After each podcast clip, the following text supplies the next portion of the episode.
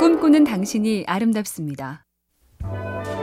미국의 소설 편집자들은 가끔 원고를 볼 때 공항 서점 테스트라는 걸 한다죠. 탑승 직전에 바로 사야겠다고 결심할 책. 시작이 얼마나 인상적인지를 보는 건데요. 존 그리샴의 가스실은 그들은 급진적인 변호사 사무실에 폭탄 테러를 하겠다고 결정했다. 앨리스 워커의 컬러 퍼플은 이 이야기는 하나님 말고 아무한테도 않는 게 좋을 거다.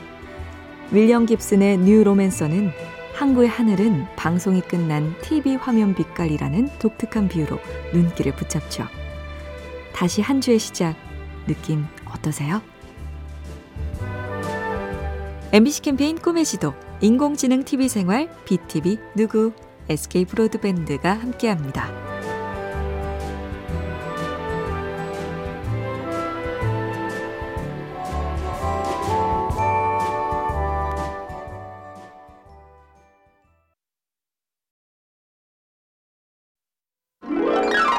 꿈꾸는 당신이 아름답습니다.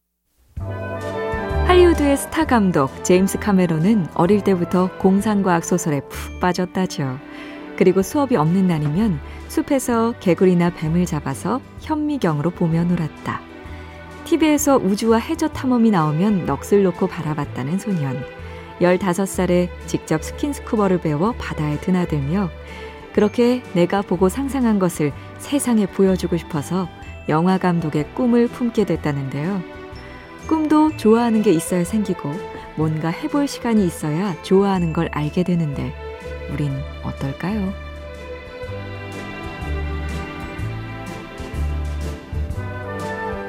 MBC 캠페인 꿈의 지도, 인공지능 TV 생활, BTV 누구, SK 브로드밴드가 함께합니다.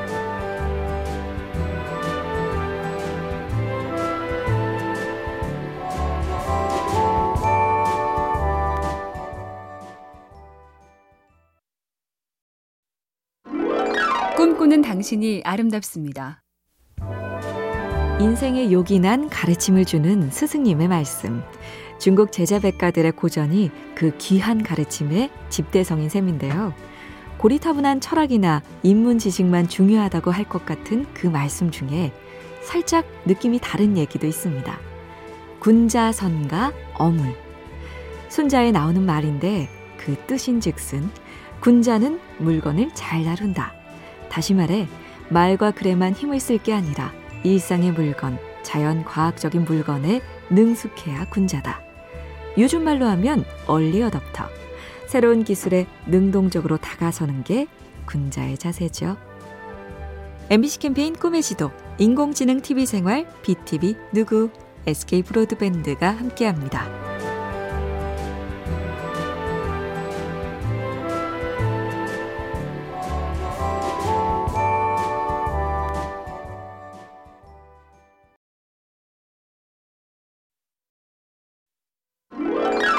꿈꾸는 당신이 아름답습니다.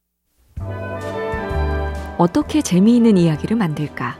요즘엔 모든 산업 분야에서 이 고민을 하는데요. 제이슨 르클락이란 출판 편집자는 글쓰기 수업에서 이 방법을 권한다죠. 처음 보는 드라마나 영화를 플레이합니다. 근데 소리가 전혀 안 들리게 볼륨을 0으로 합니다. 그렇게 화면만 보면서 내 마음대로 창작을 시작. 등장인물의 이름도 붙이고 분위기와 표정만 보고 대사 작성. 그렇게 보고 또 보며 내 나름의 작품을 완성하는 건데요. 처음엔 어설프지만 고치고 바꾸면서 창작법을 알게 된다.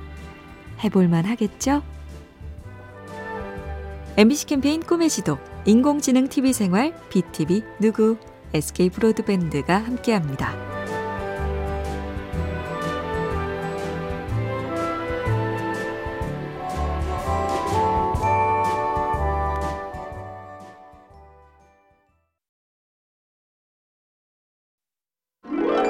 꿈꾸는 당신이 아름답습니다.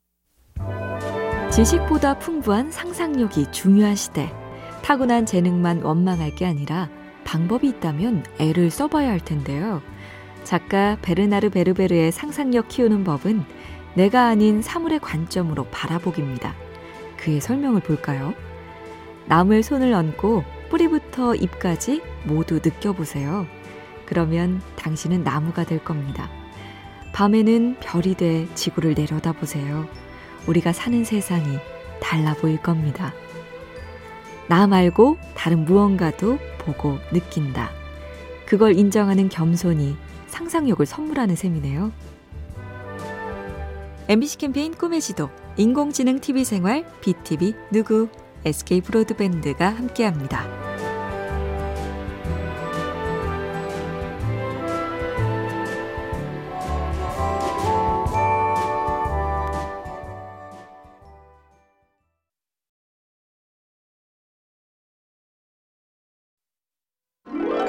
꿈꾸는 당신이 아름답습니다.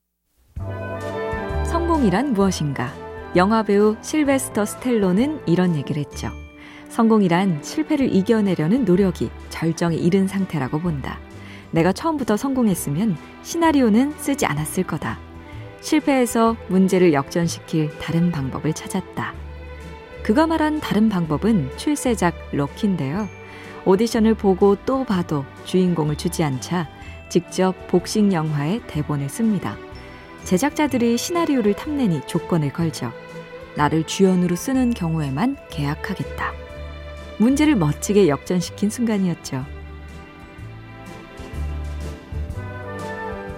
MBC 캠페인 꿈의 지도, 인공지능 TV 생활, BTV 누구, SK 브로드밴드가 함께합니다.